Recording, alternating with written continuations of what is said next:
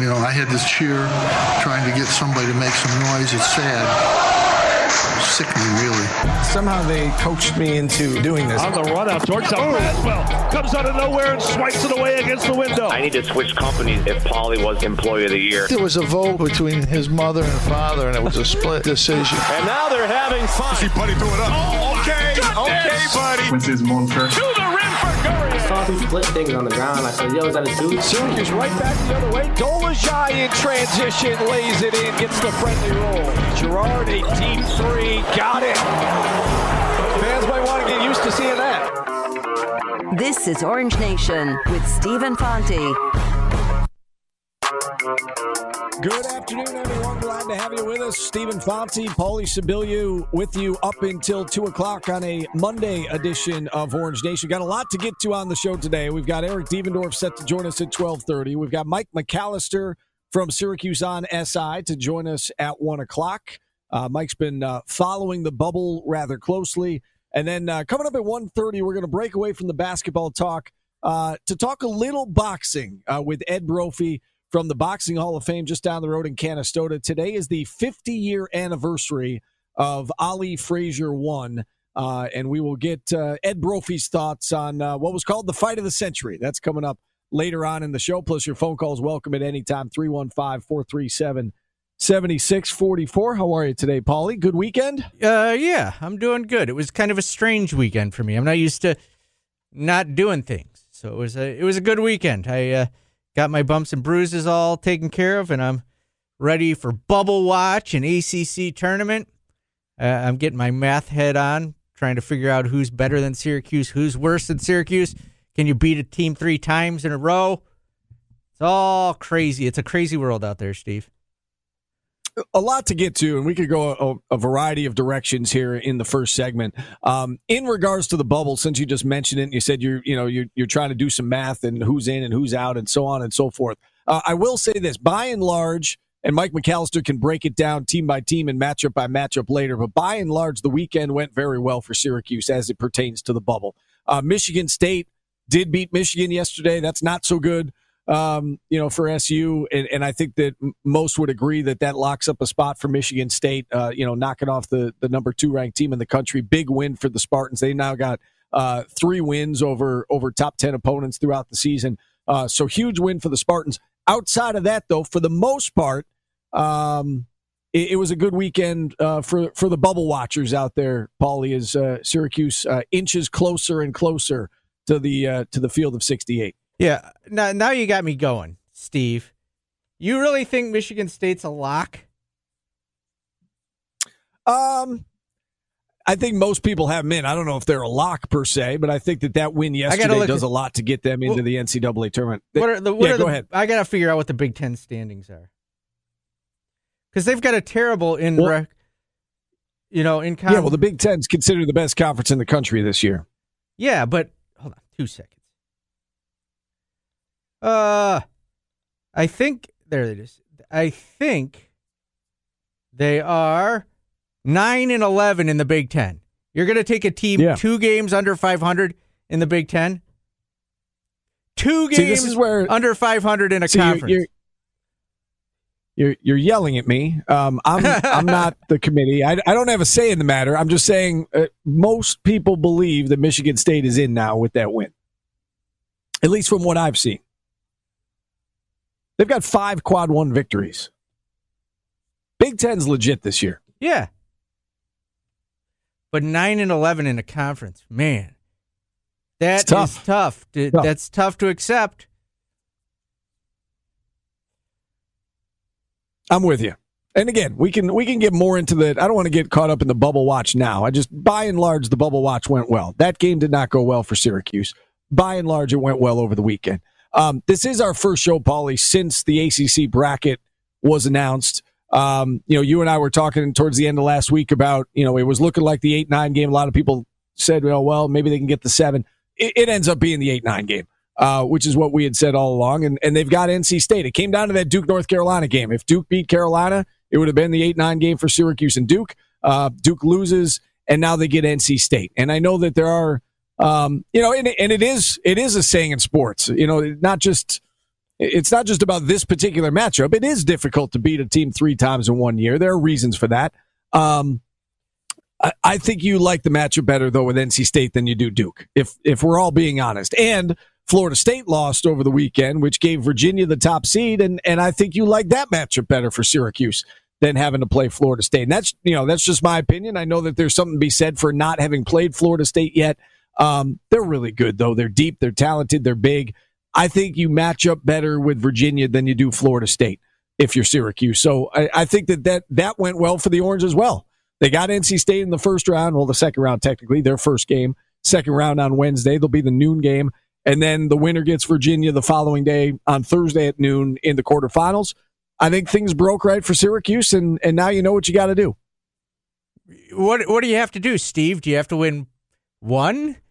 Do you have to win two? You know, you just got to go out and win, right? But you got to win. You got to win. I, I think you got to win both to feel good. I think if you win one, you still don't resolve the whole quad one situation. Um, you would end the year almost certainly, unless Clemson goes on a run in, in the ACC tournament and, and, sneaks up there into the top 30.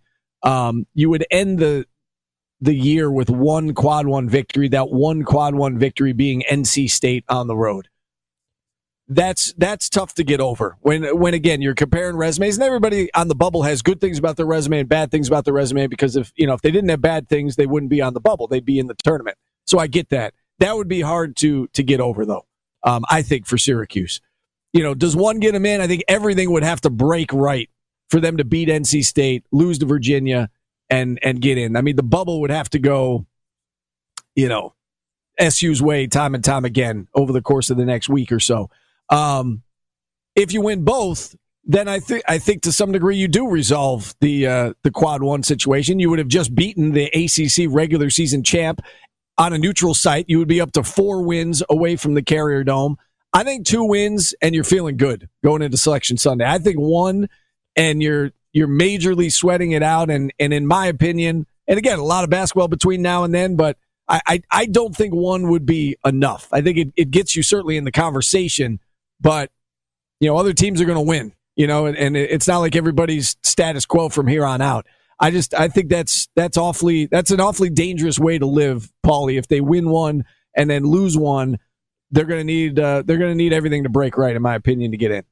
They're going to need everything to break right to beat Virginia, let alone beat NC State a second time. So it'll be interesting to see. I think NC State is a very good matchup for Syracuse. I, I think they can't guard Buddy. Their their bigs were negated basically by Syracuse. It's a it's a, te- a, a team you won't see Jesse Edwards against if Coach Boeheim sticks to his guns uh, on why and when he plays Jesse. So that'll disappoint some fans. But uh, I think it's a good matchup. The Virginia matchup, on the other hand, not not something I'm looking forward to if they if they get past the first uh, round. All right, so let's let's start with that NC State game. Um, and you said it's a good matchup. I, I, agree with you. I think this is a good matchup. I think there's a reason that Syracuse is two and zero oh against these guys. Um, they are small. They obviously don't have Devin Daniels, which they got you know, for some reason. You know, we we thought we thought they were going to go in the tank after Devin Daniels right. was injured, and and that has not happened. Uh, in fact, they've climbed in the net rankings enough to make it a quad one win for Syracuse, but they still are small when it comes to you know their their size. And it, you know, you pointed this out before we hit the air. They have nobody who who can guard Buddy um, from a from that size perspective. Um, so there are there are going to be mismatches on the floor when Syracuse plays NC State. Um, I would much prefer, and I know that you know there was a lot of debate about this over the weekend about who do you want to see if you're Syracuse. I think that the fact that Syracuse is two and zero oh against them means they're better than them. I think you want to play a team that you are better than, especially with this first game, knowing you.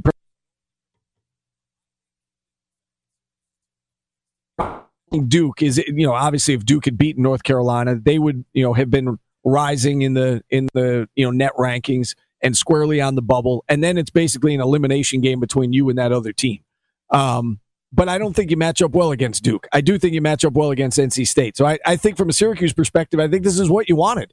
You play a team you know you're better than. I know what they say that it's tough to beat a team three times in one year, and it is. You're obviously familiar with one another. um, there's that there's that danger to get complacent against that team or feel like, well, you know, we've already beat them twice, we're better than them. I don't think that's going to be an issue going into this this game on on Wednesday, Paulie, because it means so much for Syracuse, right? There's there's going to be no oh, we're better than them, you know, we'll be fine. No looking past them to get to Virginia. I mean, every game is is survival right now for Syracuse. So I don't think you really have to worry about that, that aspect of it. Yeah, I'm actually doing some research right now, Steve. I'm texting a, a very smart man to see how many times Syracuse has beaten a team three times in a season. I can only remember once or twice, maybe. Can you remember it? I know they did Providence the year they went to the Final Four in '87. That's like the only one that Oh, I- sticks in my head. My guess would be it's happened a lot more than you think it's happened. I don't know. I, I don't know off the top of my head. I mean, we can go It through the, very the media. Who do? I'm I'm curious who you uh, who you texted. Just who you Mike think that Waters, they know it of off the top of their head. Mike oh, Waters. Waters. Waters to know off the top of his head. I don't Okay. know. I don't know that if uh, they beat three Pitt three times in 2019. There, see, somebody's telling me. I was going to say it, I knew it just had happened. Um, my guess is it's happened more than you think. Really?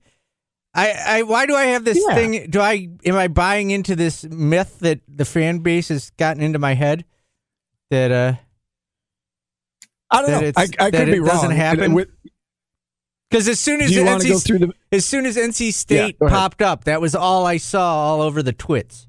It was It seems pretty Well, there- common, Paulie. There is, yeah, there is something to be said for that. Uh, Jordan, do you have you have some numbers on that? I just pulled out I the media. guide. no ACC numbers, but I'm uh, on a Nunes Magician article. Um, it was done pretty recently. We beat Connecticut three times in a year in uh, 11 12. We beat Georgetown three times in a year. It's something that happens. all right. I fell for I fell for the the pessimism of the uh the Twitterverse when everybody saw it. They're like, no, you can't beat three a team three times in a year. So I guess Now you have me going through the uh, the media guide. But yeah, I'm sure it's happened a bunch. Um, I mean, what do you th- what do you think? Are, are you I'm- from a Syracuse perspective? I'm very like happy with this matchup. Yes, I'm, Duke? I'm very happy with this matchup. It's going to give me a shot to play the my buddy song afterwards. So I'm looking forward to a big night from Buddy or afternoon from Buddy. I like it. It's just if they really need two wins, this wasn't, you know, Virginia just is a terrible matchup. But but I I think they'll get more past. so than Florida State. Well, we haven't seen us play Florida State. Do you remember what. Virginia did sure to Syracuse? it, though. You you want to I see what. Virginia I- did again?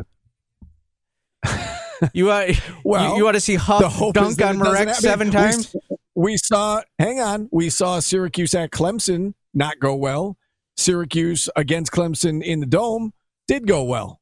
We saw Syracuse against North Carolina. I mean, obviously that was a close game, but they lost that game. They came back and they beat them in the dome. What what's to say they can't they can't do the same thing? Lost to Virginia the first time, turned the tables the second time. I, I think they have a better chance of that happening, Paulie, than beating Florida State. I really do.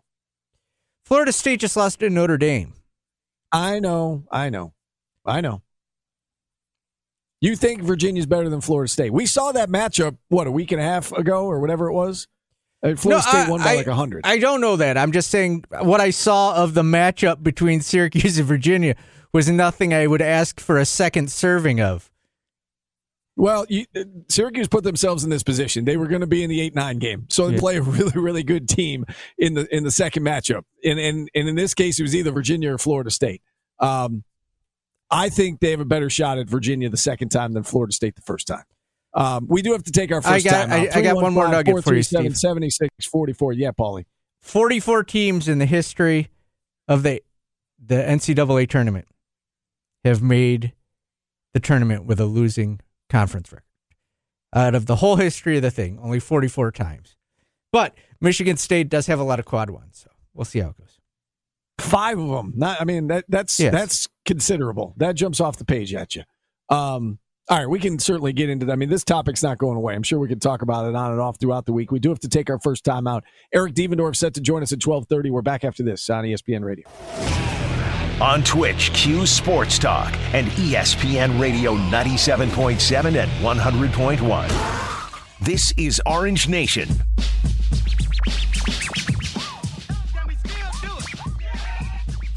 All right, Stephen Pauly back with you on a Monday edition of Orange Nation. Phone lines open for the next 10 minutes at 315 437 7644. Then we've got Eric Devendorf set to join us uh, coming up at 1230. The, the ACC announcing its uh, postseason awards today, Pauly. I don't know how much uh, you, uh, you care about this or had a chance to look at it. Um, this was one of those years that I, I think any one of certainly a handful of players, but I mean, you could even stretch it to six, seven, eight guys. You could make a case for ACC Player of the Year. I don't know. Did you have a strong feeling about who should have won this award this this season? No. Why am I drawing a blank on the on the kid from Georgia Tech? Moses. More, Moses, right? He, Yeah. he won the award. Yeah, I thought he should have Um, won. You did. Okay. Yeah. All right. So I voted for Justin Champagnie, and, and again, I think you can make a case for a You- lot of guys. What, what were you just going to say? you undersold Moses Wright, by the way, dominating Syracuse by when when he did. he was great. What, 18 and 11, right? Yeah. Is that what he was? Yeah. Yeah, he was fantastic. He's, I mean, he's a heck of a player. I, I think he's absolutely. I had him on my first team. I didn't think he was player of the year, um, but I understand why he won the award. If th- this is the part that bothers me to some degree about these these awards, not just with the ACC, but it's anywhere. It's whether we're talking a professional sport or we're talking about you know conference player of the year in a college sport. Does it have to go to one of the better teams in the league? Because I know Champagnie in Pittsburgh, like, they're not one of the better teams in the league, but you look at what he did. He was in the top 10 in the conference in nine different categories. Nine different categories, Paulie. It's a team Um, sport. And what he did, I understand, but this is an individual award. yeah. so I- what, I what he I- did for that particular team, to me, it, it rose to the level of he was the player of the year in the conference. He finished second, tied for second in the voting. Uh, Moses Wright won the award. Um, and, and I'm fine with him winning. I mean, Moses Wright's a phenomenal player. I just, if that's what kept Champagnie from winning it, like if, if the, if your rebuttal to that is, well, if Pitt, Pitt won a couple more games, then I would have given it to Champagnie. But because, you know, because they, they finished where they finished, you know, it's going to Moses Wright. It- That I don't think is the right way to look at it, in my opinion. well, Georgia Tech, what fourth? You know, um, Right. And Pittsburgh was 12th. You know, they're the 12th yeah, I seed. think it kind of like, plays I- into it. Okay. I, I, I mean, it, it should. I think because if you play better and your team wins, you're, you know, you're more, you're doing more. I, I would argue, though, that, that Champagnie had certainly less to work with than Moses Wright. Okay. Moses Wright had a much better supporting cast. I mean, it, Alvarado was, you know, voted defensive player of the year, and you know they've got the backcourt of Alvarado and DeVoe, and I mean they they they have a legitimately. I mean that that's part of the reason they finished fourth in the conference. Yes, of course it was Moses Wright, but they they've got a they've got a pretty darn good team there uh, down in Atlanta. Whereas you know Pittsburgh, Champagnie missed some time, then came back, then they were good for a little bit, and then they you know had the departures with Au'Diese Toney and Xavier Johnson both leaving the program, and then you know they they went in the tank at the end of the year and they finished as the 12 seed, but. From an individual perspective, I think I think he did the most individually to win the award. But you could make a case for Matthew Hurt. You could make a case for Carlik Jones. Um, I mean, it, you know, Alvarado was certainly in the mix. Some people like Jay Huff. I, I, I just I thought Champagnie had the best individual year of anyone in the conference, but uh, again, finished uh, second in the voting. We should point out uh, Quincy Guerrier, third team selection. Alan Griffin was uh, honorable mention um, in the voting. Let's go to the phone lines at 315 437 7644. Scooter in Jamesville kicking us off on the show today. Hey, Scooter. Gentlemen, how you guys doing today? Good. Good. I, uh, I had idea. Now, I don't know how you get credentials for the Zoom calls, but I thought maybe if Table Hopping had like press credentials, maybe have Pat from Syracuse represent the Table Hopping. Just seeing Coach Boeheim's face, kind of just his eyes roll in the back of his head when he's when he's being announced on the Zoom calls. What do you think? That, that'll get a reaction. I think it'd be worth price of admission. I think. Uh, you That's know, funny. Yeah, you know, you know, it's interesting. You guys are talking about the bubble, and I'm, I'm, I'm serious about it. I think I think a hundred teams should be on the bubble because it depends what day of the week you see them play. I mean, Michigan somehow shoots the lights out pretty good against a, good Michigan team, but then they get buried by Iowa and you get buried by Rutgers, and you can can, you can make that probably for about 100 teams like that. Clemson's a prime example. I think Clemson's more of a hot team shooting than actually a good shooting team. And you saw what happened when they played them originally. And then they go play Syracuse in the dome, and they can't hit a, a brick. North Carolina can't shoot from outside against against Syracuse, and all of a sudden against against Duke, they're they're lighting them up, and Duke can't light it up against North Carolina. So to me, I got you know I think there's 100 teams. It just depends what day of the week you see these teams play. Yeah, there, has been a lot of inconsistency this year, Scooter, no, no doubt about it. And uh, I think it's going to be, you know, it, as difficult as ever, uh, Paulie, for the committee to to make some of these decisions because how do they compare a team from the ACC versus a team in the Big Ten, or a team in the ACC versus a team that's in a non-Power Five conference, for that matter? We didn't see a lot of, you know, marquee non-conference matchups this year. You know, Power Five against Power Five or Power Five against a you know a, a mid major early in the season, maybe, but not to the same degree as we normally do. So it's going to be interesting to see how the how the committee handles uh, handles the teams on the bubble this year. They they are going to be as difficult to compare, I think, as ever before. I uh, the more I look at it, I am starting to agree with the coaches who at the beginning of the year said they should expand it this year. Um, they definitely should have even just put one more week of it in. You know, get a you know a couple a hundred some odd teams in. You know, I'm not going with uh, Pitino's. Let's put everybody in, but uh, they definitely should have uh, expanded it this year. But I guess if they expanded it, the people on the bubble of the expansion would be arguing the same thing. I don't know how. You're well, gonna... right, you're always right. You're always going to have, and we talk about that with the college football playoff, right? That if you go from four to six to eight, you know, inevitably, you know, team nine and ten is going to be like, you know, how could we not be included. So there's always going to be those those teams on the bubble that are upset.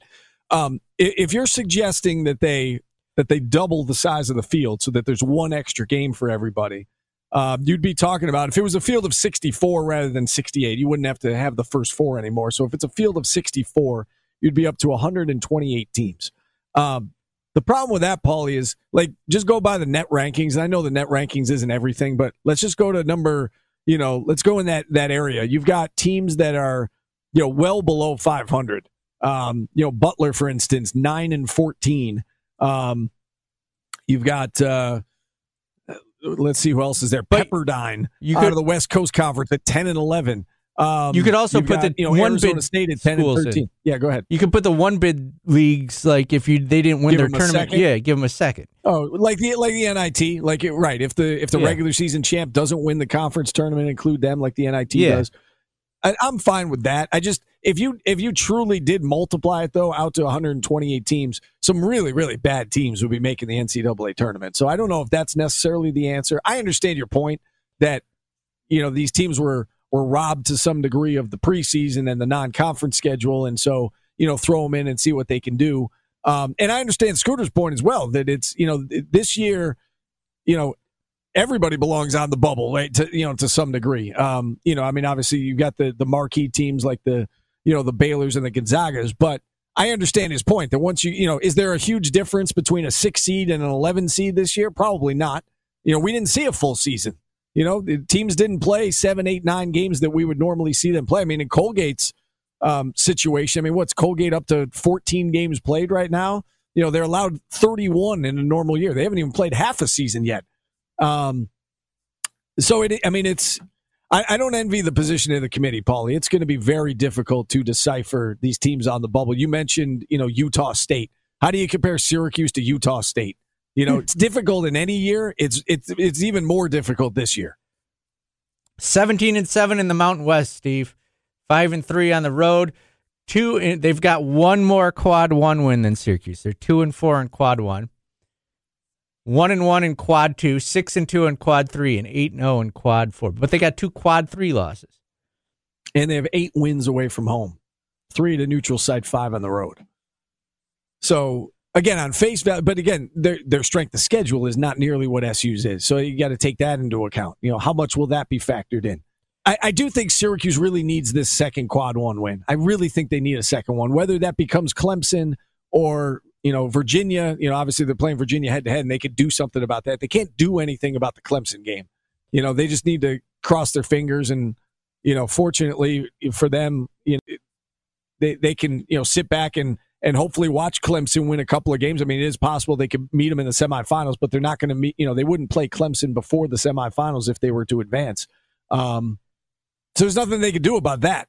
They just need to go out and and they need to they need to win games. And I, I really do think that they need that extra quad one. Yeah, and the other thing that infuriates me about things like the Utah State, Utah State has eight quad four games. Eight. Yeah, that's where the strength of schedule comes in. Yeah, that's because of their their terrible conference. If Utah Right. State I was know. in the ACC, we would not even be talking about them on the bubble. understood. Thank you. I'm with you. I'm with you. But it is what it is, right? Um, this is it, and that, that, that's why it's hard to compare a Utah State to a Syracuse. You know, I mean, they they go by these metrics. They've got the two quad ones. They do legitimately have m- many more wins away from home. Um, but you're talking about playing lesser competition. So how much does that factor in? We do have to take a timeout. We've got Eric Devendorf set to join us on the other side. We're back after this on ESPN Radio.